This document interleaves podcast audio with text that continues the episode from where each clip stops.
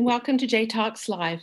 My name is Kathy English, and I'm the new chair of the Canadian Journalism Foundation, and currently a journalism fellow at the Reuters Institute for the Study of Journalism at Oxford University.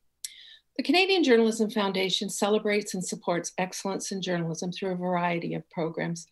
I want to tell you about our latest initiative, a new CJF Black Journalism Fellowship Program established to amplify Black voices and cultivate future Black newsroom leadership. We're really proud to support three fellowships in partnership with CBC, Radio Canada, and CTV News, with the support of generous founding sponsors Lululemon, Aritzia, and BMO Financial Group. Applications for these fellowships will open in the new year, and we encourage you to check out our website for further details, and we encourage you to, to apply as well. This J Talk series explores pressing media issues in these trying times, and today's topic is among the most urgent. How can news organizations and journalists move forward to serve the public's need for quality, trustworthy information that serves citizens in a time of so many challenges to the media industry and society overall? We're able to explore this issue and others with thanks to the generosity of our new exclusive J Talk series sponsor, TD Bank Group. Thank you, TD Bank Group. Thanks also to our in kind supporters, CPAC and Cision. Before we get to the conversation, I want to just give you a little bit of practical information. This is a 45 minute webcast. It'll feature 30 minutes of moderated conversation, followed by 15 minutes of questions. If you want to tweet about the conversation, our hashtag is JTalks.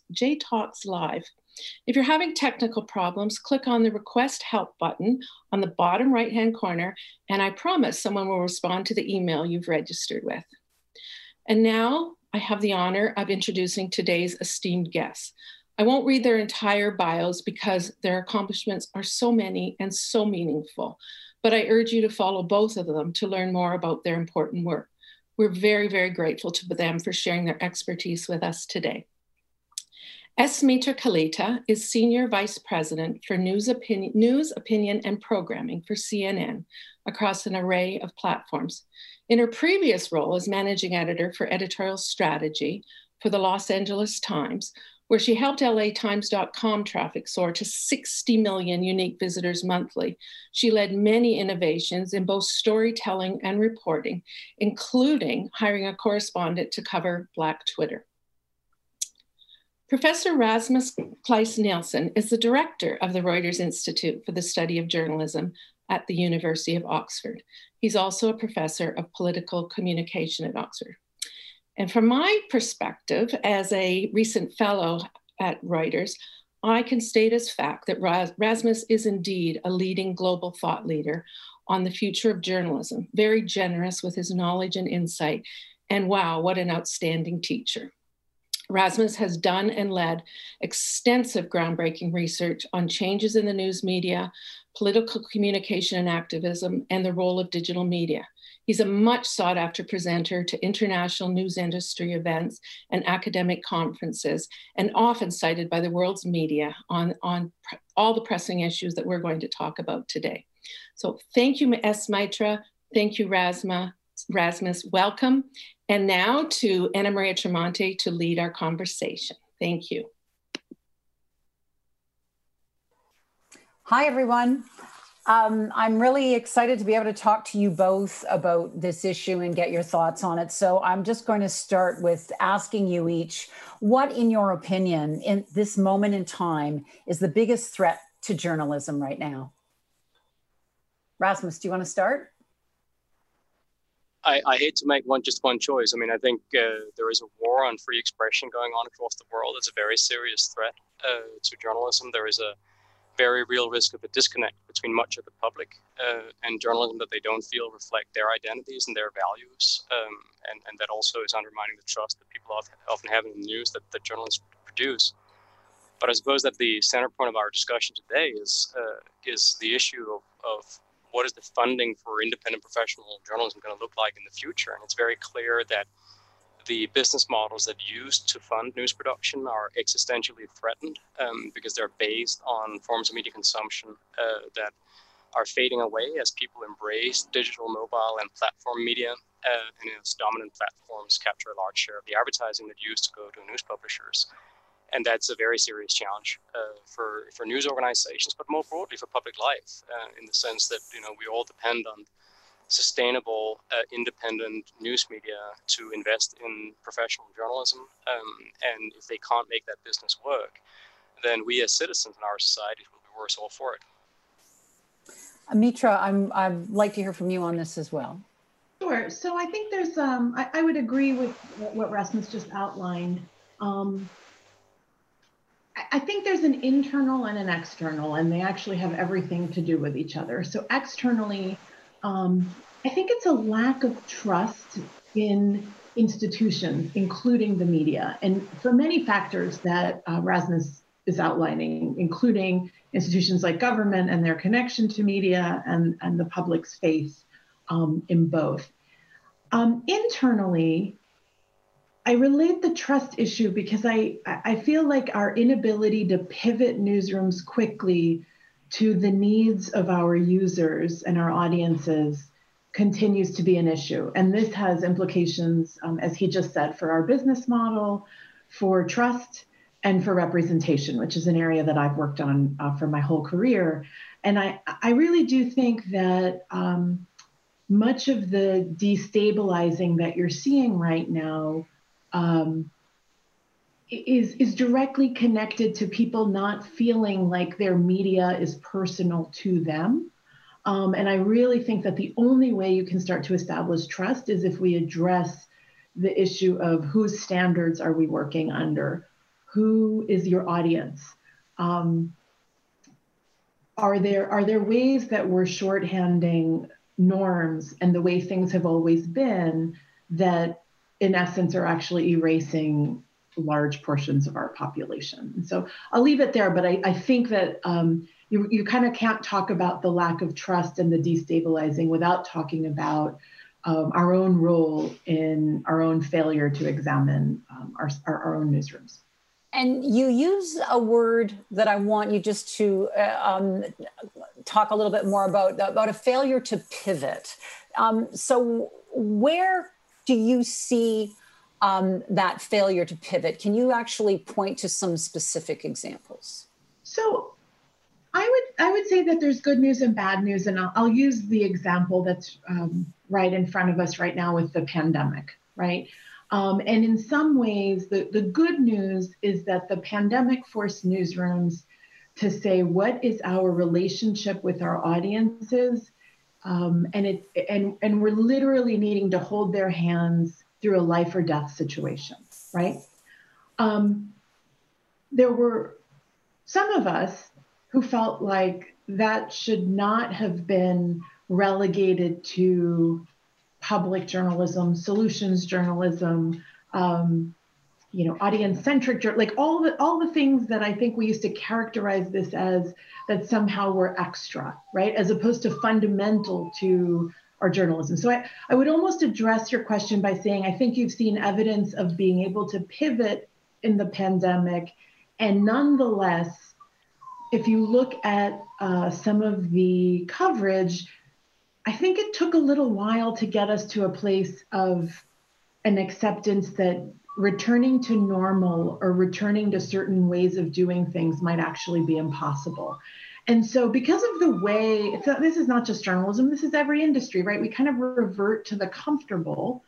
Um, I think we just want to kind of hurry up and get back to the thing we know, when by definition, journalism should be forcing us to reinvent everything from our stories, our delivery on a much more regular basis. And so the failure to pivot, um, I worry, is uh, the, the responding to audience in the moment and my dog is whining, so I'm going to let him out of the door. I'm so sorry. This I, is the challenge of virtual. I, I, if I was distracted, it's because of the damn dog. I'll be. I'll, I wondered whose puppy was doing yeah. that. Yeah. well, while you do that, I'll ask Rasmus to continue because Rasmus, um, you're nodding your head as she's been speaking. So, what are you thinking? I mean, the first thing I want to say is that I think it's really, really important that we recognize uh, that what journalists are trying to do is very hard uh, to make sense of the world in real time in a world where many powerful interests want to withhold information or misrepresent it or in other ways mislead the public, uh, sometimes very fundamentally, sometimes in more sort of subtle and gray zone uh, area ways. Uh, that's difficult and it's not getting easier. And the role that uh, news media executives have of building a sustainable business around that uh, to ensure its independence um, and its future is also hard. And I just want to sort of recognize that, that it's always, I think, dangerous for someone like me to sort of play the, the role of the Monday morning quarterback and telling people who are trying to do really difficult things, you know, what they should have thought of and whatnot. And I, I really want to stress that, that this stuff is hard. We're living through an unprecedented change in our societies, in our technologies, and in our business at the same time. Um, and navigating that is difficult stuff that said, I really want to stress how much I agree with uh, Mitra about this question of whether internally in the professional industry and, and those of us around it who care about it, whether we're always sort of being our best selves, if you will, in terms of really trying to think through where we need to be and where we need to go. And I suppose the way I think about this myself, if I can simplify and exaggerate somewhat, is I, I think we can sort of think of a journalistic profession and more broadly a news media industry where of course there are a lot of people in the middle, but I think there is a rear guard who believe that the problem is that the world has changed and who prefer the world of yesterday and would like to do tomorrow the same thing they did yesterday or 10 years ago. And I understand that. There were many attractions to that world, perhaps particularly for those organizations who occupied the commanding heights of the media environment and were very powerful and very profitable and saw no problems with very, being very powerful and very profitable as long as they were the ones who had the power and the profit. Um, and then what I think of as a vanguard, uh, who think that the problem is that journalism and news media haven't changed enough uh, to to stay in, in, in tune with the world in which we live.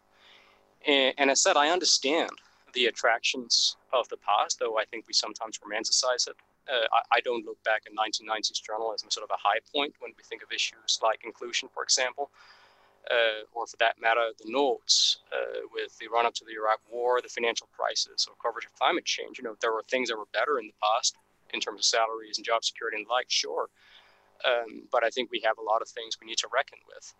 Um, but but I think there is sort of this struggle internally in the profession and industry between you know essentially people who think that things were better in the past and then people who think that journalism uh, in the future should be even better than it was.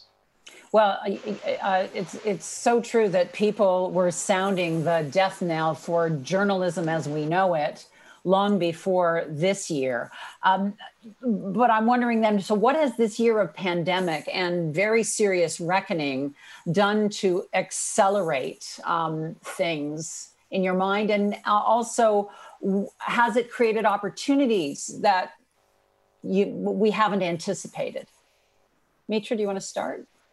So I, I do think that the pandemic hastened um, the need to just be more audience centric. I, I really do. And I, um, I point to uh, much of the work at CNN, which, you know, in its 40 years of existence, um, we're probably most like the best of the internet before the internet came along, just because we've been in your living rooms. Um, we, we launched with intimacy and accessibility as like at the that's, that's the best of um, of cable news, right? And so I, I think that we really leaned into um, that that piece of how can we help people um, live their lives and make daily decisions right now. What we also saw was just a lot of interactivity with the audience around what are your questions. And um, I think we make the mistake in journalism of sometimes making things more complicated than they need to be. And I always I say in news meetings all the time, you know, the obvious story is worth doing and so those basic questions, which there were thousands of them in those early days, and, and it grew to tens of thousands. Um, and we just won an award for this work actually, but um, ended up just directing our coverage in a way that was like, look, every day we got to give people the latest on the science, keep it simple. Um, we, you know, we launched a newsletter, we launched a podcast with Sanjay Gupta, which I think is also notable because um, in some ways, a doctor like him, his identity makes all the difference to his journalism, right? And so that's been, as, as you guys know, a long debate in newsrooms of like, how much of yourself do you bring in? And it's like, guy's a doctor, that's why people are listening to him. Let's, you know, that, that's an advantage for us. Um, to, to step back and kind of look at the industry writ large, um, you know, I feel like every week we read about another closure um, of a community media outlet, or and, and so that um, I, I think it did give kind of cover to those who are maybe financially ailing and under the guise of the pandemic. It's like, listen, we're, we're just going to have to shut our doors, and, and I know that's um, uh, been the case uh, in some Canadian outlets as well. So um, that's you know, you, you start to lament the demise, and yet our industry, to some of what Rasmus was saying earlier, um, can operate in a state of nostalgia where we're like, uh, you know, we are lamenting what was versus innovating what needs to be. Um, and then the, the other piece that I think you're referring to is just the global protests that we saw in the wake of George Floyd, which I think we're in a new moment for journalism in um, confronting its own role in systemic racism and really um, making sure that this time is different, right? I've, I've been um, in mainstream newsrooms for about 25 years. There's one of these reckonings every three or four years, if you will. And this time felt different. And I, I, I put that squarely on a generation that's younger and demanding better from you know even folks like me who've spent my whole career in this we came out of a certain system and we forced that system as the way that they have to operate. And they're saying no no we have to do better. We need to re-examine our role in this and also uh, examine the missions of our organization and how inclusive they truly are. Rasmus yeah, I mean, I think that's right. I mean, what Mitra describes is that sometimes change is about sort of developing a consensus and, and incrementally changing things, but sometimes change is about conflict. Sometimes we disagree. Um, sometimes we have different interests, different ideals. Uh, it can be by generation or it can be other things. I mean, you can think about this in the in the area of the business too. I mean, the, the brutal truth is that there is a generation uh, who ki- might quite conceivably think it's going to last their time out um, but if we run our organizations that way, we're going to be learn, left with sort of the burned out ruins of a great industry. Um, and the younger generation of journalists uh, and, and, and editors coming up the ranks are the ones who are going to pay the price for that conservatism, is that's the way we, we deal with things. Um, it's not pleasant to confront the fact that, um, you know, much of the public don't trust us anymore um, and that many people don't feel that they their voices, their communities, their values are being respected and reflected um, in the news and, turn their back on us quite concretely, not just in terms of not trusting us, but also not even paying attention to us, especially online, where news is a fragment of the time that people spend um, with media. But we have to confront those harsh truths.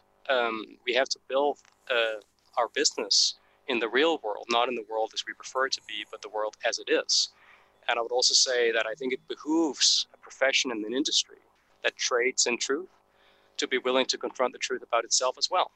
Um, the same way that a news journalist would never dream of softening a story just because it's unwelcome news for the audience. Um, I, I, think we have to confront the reality of where we are as an industry if we want to build a sustainable business. And that reality is that you know, the environment we had in the 1990s, low choice for me as a media user, high market power for publishers over advertisers as a consequence, um, led to very profitable and very stable businesses, even in a world where print newspaper circulation was in structural decline and where television audiences were aging. And as we enter the noughts and the tens, of course, as we move to a digital environment where there is suddenly high choice for me as a user and consequently low market power for publishers over advertisers, um, that veneer of stability uh, gives way to the reality that we live in an infinitely more competitive media environment now. And a lot of the time, news is losing that uh, competition for our attention. And advertisers who never cared about the news, let's be real, they cared about the audience. They go where the audience is, and, that audience is on the large platforms. Are there issues around market concentration uh, and market power? Absolutely. Uh, are there things that should be looked at there? Yes. And I think it's good that more and more governments are looking at that. Will that magically make the business problems go away? I'm not convinced they will, however necessary these interventions might be. I mean, if we confront the reality that what advertisers are buying is attention, um, you know, if news is four or five percent of the time that people spend online, we can't expect advertising news uh, uh, advertising around news to be more than four more than four or five percent of the advertising spend, even if some of the large platforms are reined in. Who will benefit from that reining in? Well, I will as a consumer, but in terms of advertising, well, the advertiser will benefit, and then the other sellers of advertising, who are they? Other platforms, right? If you look at the top 10 sellers of global uh, of digital advertising globally, nine of them are platforms, and one of them is a telco company. Um, so it, it's a different environment, and I realize it's not welcome, uh, but it's reality.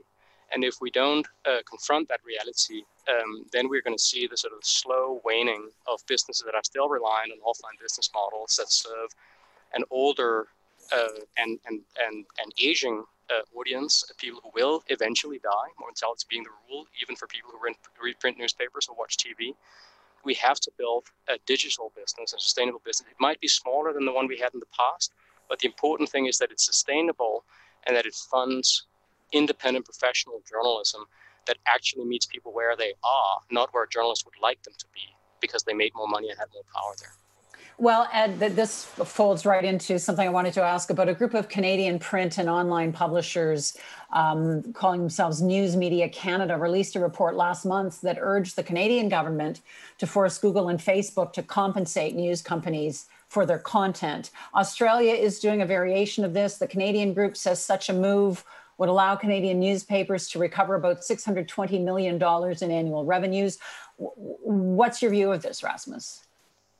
I mean, I should say first, you know, my institute takes uh, funding from a range of different sources, including both Facebook and Google. Uh, I want to be clear about that. Uh, we also work with many other news organizations as well, and the Thomson Reuters Foundation, our core sponsor. Um, my personal view is that uh, there is a clear risk of market failure when it comes to public interest journalism, and that that raises, I think, a question of whether some form of political intervention and public subsidy is merited. Uh, my personal view is that as a taxpayer, I'd be happy to use public money to support quality journalism, but that's a political issue, and it's for the public to decide and their elected officials to decide.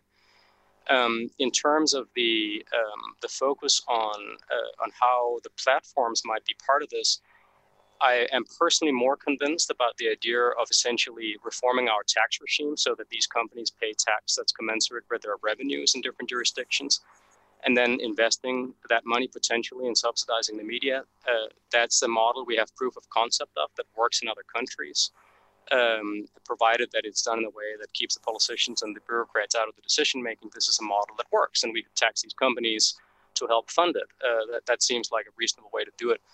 The sort of the idea um, that um, that that's that governments should essentially uh, intervene in business to business relations and dictate prices, some form of sort of command economy.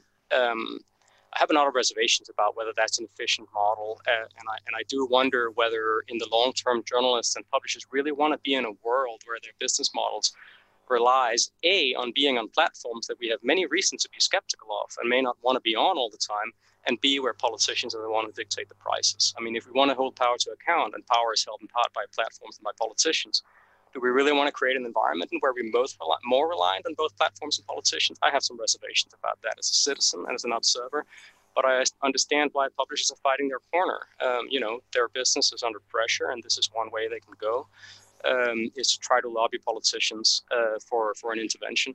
Um, I suppose that um, I'm more optimistic um, and and more encouraged by attempts to just build a sustainable business rather than spend money in lobbying, which is a slow and uncertain process, um, and where sometimes um, things may not end up where you uh, want them to end up, or even if they do, may come with uh, hidden costs and risks um, that complicate, if you will, the benefits uh, sought.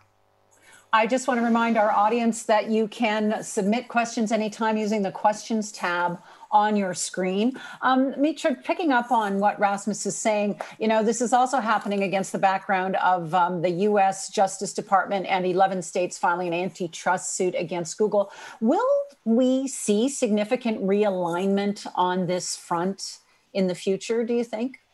So I do think that you're at least seeing the news media um, assert itself in a way that I haven't seen. You know, I've been in digital journalism for about eight nine years now, about a, almost a decade, and um, and I would say that the recent overtures at least have the media more united on we're not getting in bed with the platforms unless we get something out of it, right? Now, you could argue we should have started out that way, right? Because that would have prevented 10 years of a lot of pain, maybe long, actually longer than that. I'm, I'm the one who was late on the digital bandwagon, not everyone else.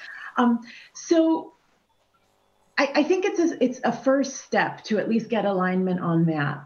Um, however, and, and, and I feel like we're being so damning of our own industry, which happens in these, but it's a lot easier for us to lob blame on the platforms than for us to say, and what has been our role in making it easier for us to uh, serve our users, right? How have we made accessibility of our content, the creation of community, uh, the ability to interact with us, the ability to ask us questions? Um, how have we been facilitating that process? Because in the absence of that, we've we've ceded control of what I think of as journalism to the platforms, and so I'm happy uh, that we're seeing progress on um, some of the antitrust uh, work that you're alluding to, as well as media outlets saying we really need to get more out of this than a few hundred thousand here and there when actually guys your model is fundamentally dependent on our content right? This is you're absolutely beholden to us but not beholden to us. Um, but I do think we need to look at our own role and our direct relationships with our audiences. Um, well, and it's interesting because if I, I, I want to go back to something you talked about before, which is the you know the, the whole reckoning over diversity internally in newsrooms, and then externally how how newsrooms function uh, out there covering things, and some of the most um, some of the most important bits of information we have from journalists who have brought this to everyone's attention and in, insisted on saying, no, you have to look at this and change this, have come through social media platforms because they could not make these points through their own legacy media platforms. That's so right. uh, when you talk about the need to pivot and being open, it, it needs on all, all fronts, right? I mean, it's a, it's a, a real mix of, of different things right now that we're confronting and we have to really um, really pay attention to. That's right. And and it's it's you know it's questionable whether um, black lives matter as a movement would have um, been able to galvanize the whole world without the benefit of the platform. And yet uh, what was so remarkable about that movement is it's largely a decentralized movement, right? It, it's grassroots. And, you know, my daughter, yes, she sees where protests are on Instagram, but it's a largely kind of local, community driven um, uh, gathering, right? And, and I think that's something that I've been just watching um, closely this year as an example of how do you retain authenticity in messaging, but leverage the platforms in a way that doesn't corrupt your message, right? And so, um, so I, I, I guess that's again, like I, I think it's a little bit, um, it's a little easier for us to blame the platforms for all of our problems. It's a, it's a big reason that we're in the mess that we're in, but it's not the only reason. Uh, do you, either of you, see new business models that will thrive and grow beyond this pandemic? I mean, absolutely. Uh, no question. Um, I mean, I think in, in this may sound sort of strange saying it in this moment in the year of the plague, um, but I actually would say that we're in a better place than we were two or three years ago in terms of seeing proof of concept of things that work. And I want to be very clear about what I mean by work. By work, I do not mean making the same kind of money that people made in the 1990s. I do not mean making the shareholders happy who invested in the 1990s and have seen many of these publicly traded companies tank uh, over time. Uh, that's not what I mean. What I mean by work is I see people who are doing sustainable business around independent professional news reporting in different parts of the world. Now, uh, I think the most impressive of these are some of them are digital born organizations. Uh, if you look at a country like France, Mediapart, uh, which calls itself rather quaintly an online newspaper, has had an unbroken record of increase in paying subscribers since they started. Um, and expanded their newsroom, broken really important stories. They are doing really important investigative journalism in France, and they're building a sustainable business around it. Look at eldiario.es in Spain.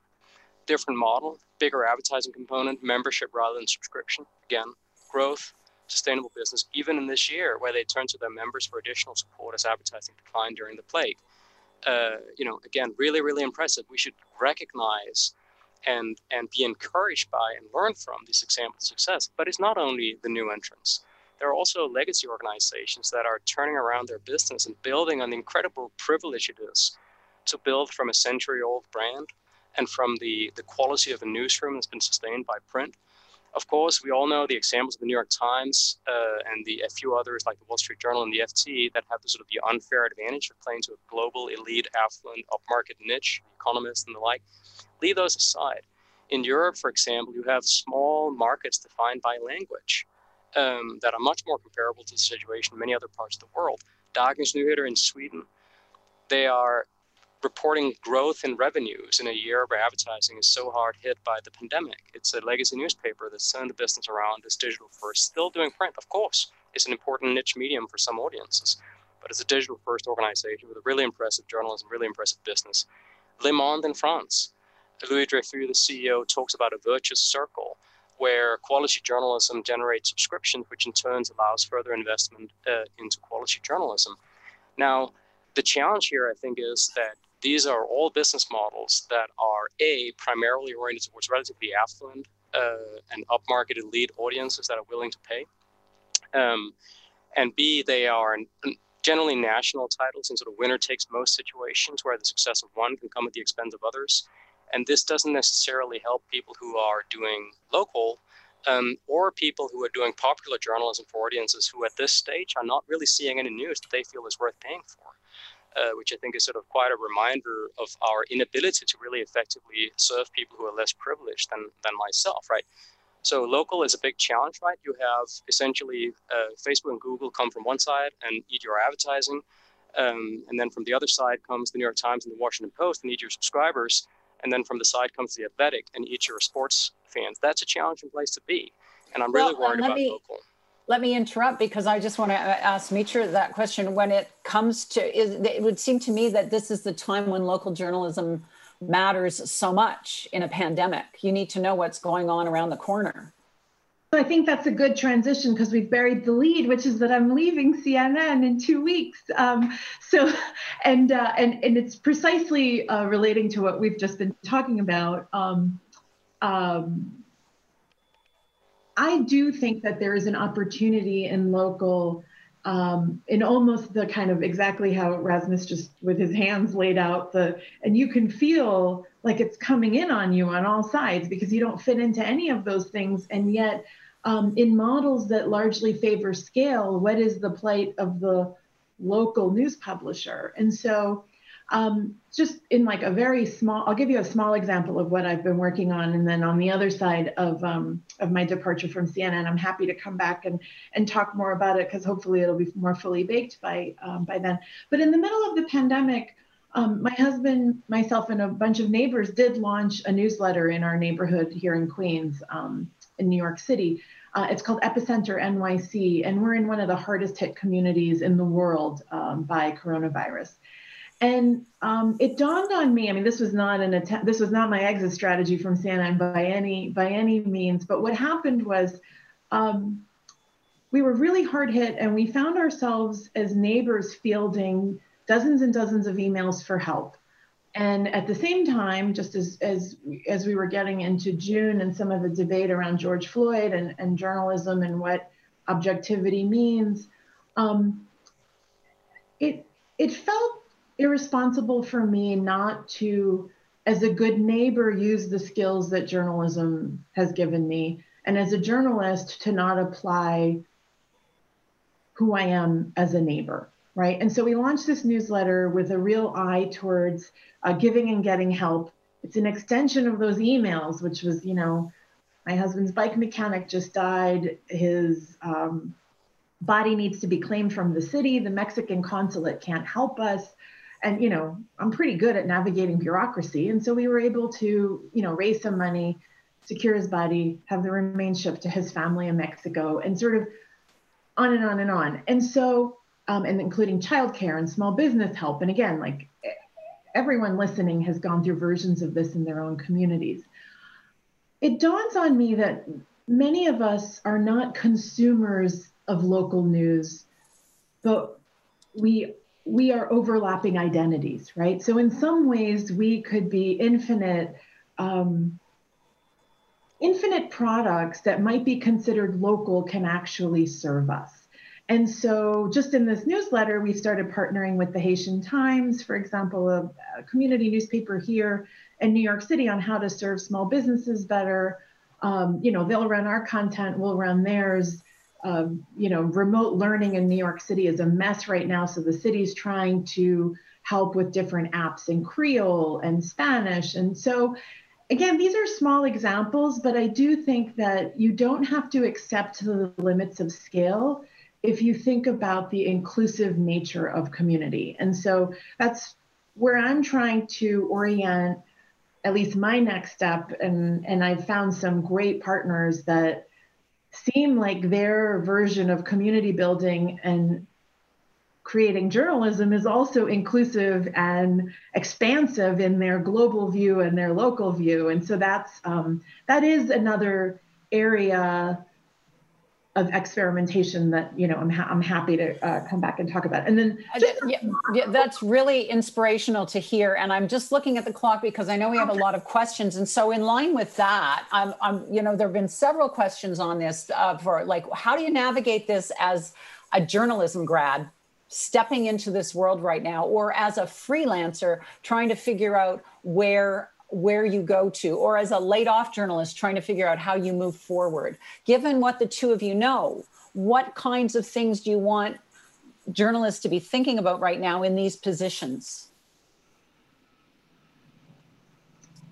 Oh, um, I mean, I feel like get the basics right is always what I start with, right? Like this, you got to almost learn the structure of the news story and, like I said, navigating that bureaucracy in order to break it and create new models. So I think some of that, and then um, I do I do see the the understanding of distribution more important than ever before, and to really think about your end user. The the three basic principles I apply to stories are what's the story, who's it for, and how will we find them. And I try not to have reporters file any copy until they've answered those three questions. Hmm. Rasmus, what are your thoughts on that? I mean, I just want to say I'm sorry. It's tough. I mean, it's a really it's a brutal environment right now, um, and the pandemic isn't making it any easier. Um, I mean, I think we are seeing uh, some organizations that are you know betting their future um, on um, doing less of the sort of uh, the the sort of negative stereotype of online journalism of the noughts and the and the tens, sort of the the journalism, if you will, of rewriting press releases, taking things from social and pushing it out quickly. There is a lot of that too, but um, I think we're seeing more and more uh, organizations who are thinking, you know, in a world of information abundance, we can't stand out just by shoveling stuff on a website. We can only stand out by doing things that are better than things that shovel onto a website. Um, and in that sense, I think it's it's true that almost everything else has changed. But one thing I think hasn't changed is that the idea of seeking truth and reporting it is at the core of what journalism is about as a profession, uh, but also as a business. Well, and it's interesting. I'm getting a, a, a, variation of questions about media literacy. Like, how do we now? You make the point. We have, like we have so much information. It's an avalanche of information. And I think I was reading on the on the latest Reuters report, actually, Rasmus, a quote where you know we've it, was once to journalism was about giving information where there was none and now there's you have to kind of sort through the information because there's so much so how how do you think about media literacy? How do when people are when they're looking for help, what can they do? I mean, I think there are a lot of issues where where media literacy is a big is a big concern, if you will. Um, but it's a little bit along the lines of what uh, Mitra said earlier in the conversation. I think sometimes the risk is that we try to externalize our problems and sort of say, well, what's the platform's fault? What's the politician's fault? And perhaps sometimes what's the public's fault? Um, and some things, of course, are the platform's fault or the politician's fault or the public's fault. I, I have to say, I think we need to think more about audience literacy than about media literacy in a way. I think we need to be really realistic about how people actually use media and what, what they value and where we fit into that. And that a lot of the things we did in the past are, are not really valuable anymore. There are not many people left in the world who have a problem in their life that fits, you know, 150 articles on dead trees. Um, and, and doing digital journalism as if we are just, you know, printing a, printing a newspaper that happens to be online is not really helping people very much. And we can see this extremely clearly from audience behavior, including internal analytics, but also external research like we do at the Reuters Institute so, you know, um, you know, are there things that could be helped by media literacy and, and, and civic education and the like? I'm sure there are, but but I think the thing that's more immediately within our control in the industry and the profession is that we need to understand the public. And if we understand the public, we can serve them better. And if we can serve them better, then I'm confident they'll appreciate us more and also value us more in a commercial sense. Mitra? So I, I, I mean, I, I don't have a whole lot um, more to add uh, to what Rasmus was saying, except that I, I would say um, there's there's a piece of the audience literacy that is uncomfortable for a journalist because I think we also have to nod to the audience knowing more than we do, and so um, much of you know even your framework of like we would deliver information in the absence of it, but you know, speaking of like the genesis of how Jackson Heights started to get through the pandemic, we were emailing each other for the answers, right? And so, is there something we can extract from that behavior where communities turn to each other? And actually, some of the most successful subscription models out there say people are coming for our content, paying for our content, but they also seem to really want to hang out with each other and I, I, think that's um, another component of the audience literacy that might be a great byproduct or, or, another model, if you will. And I'm looking at there's there's so many questions here, but some of them have touched on the very things I've just asked in the last couple of minutes. Um, uh, here's another question: Are publicly funded, publicly accountable, journalistically independent public broadcasters a solution to a failed economic model for news organizations? Rasmus.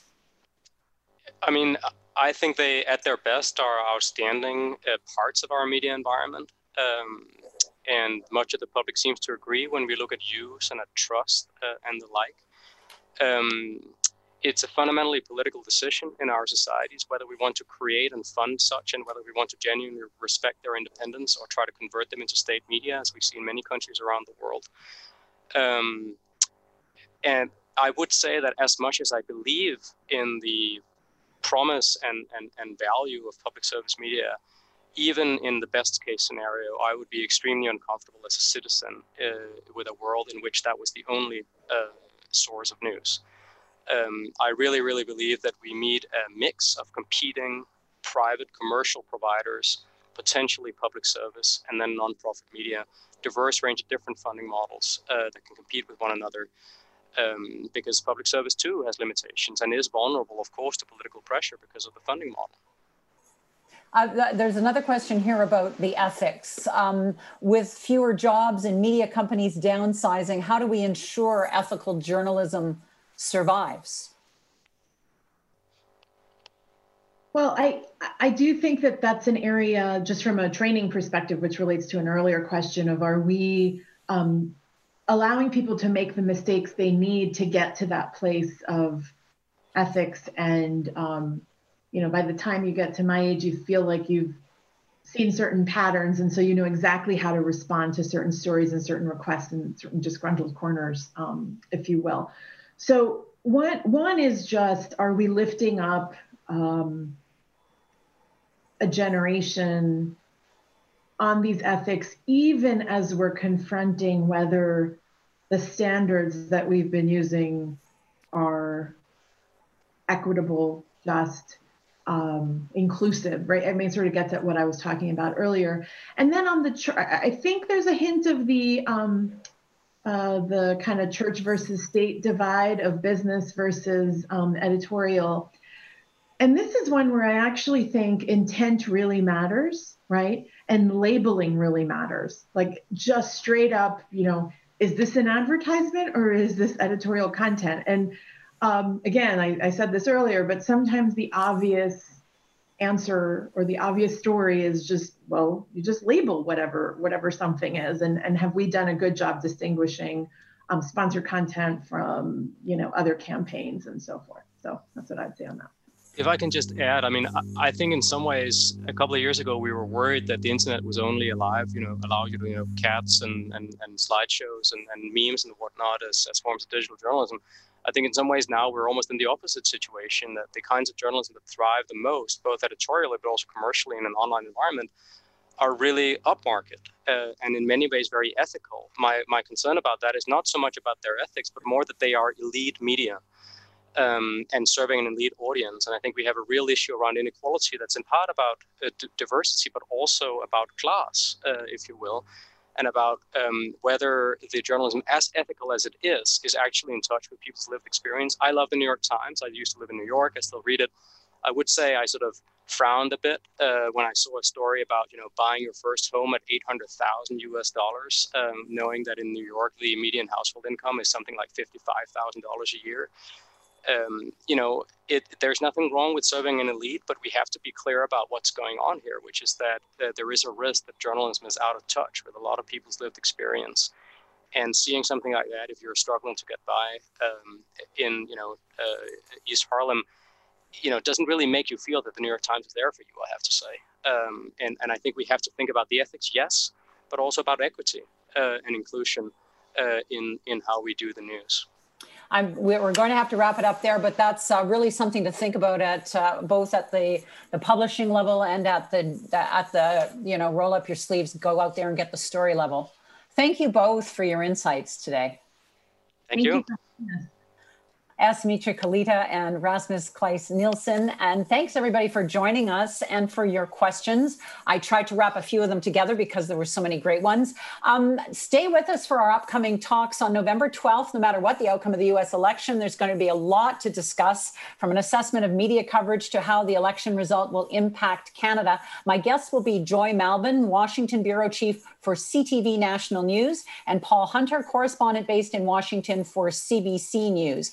You may not know this, but they're married and uh, they work for two big rival networks. So there's lots to talk to them about, about what they've been observing and uh, how they see all of this unfolding. November 19th, we explore the early results of a study on journalists and their mental health given the variety of challenges and high stakes they face in covering the pandemic. Our show will feature the study's authors, Dr. Anthony Feinstein, professor of psycholo- psychiatry at the University of Toronto, and Meera Selva, director of journalist, the Journalist Fellowship Program at the Reuters Institute for the Study of Journalism. Stay with us for that one. That'll really uh, touch on a lot of important things as well. And a reminder that you can follow the Canadian Journalism Foundation on Twitter, Facebook, LinkedIn, Instagram, or visit the website to sign up for the newsletter. See you next time. Thanks for watching.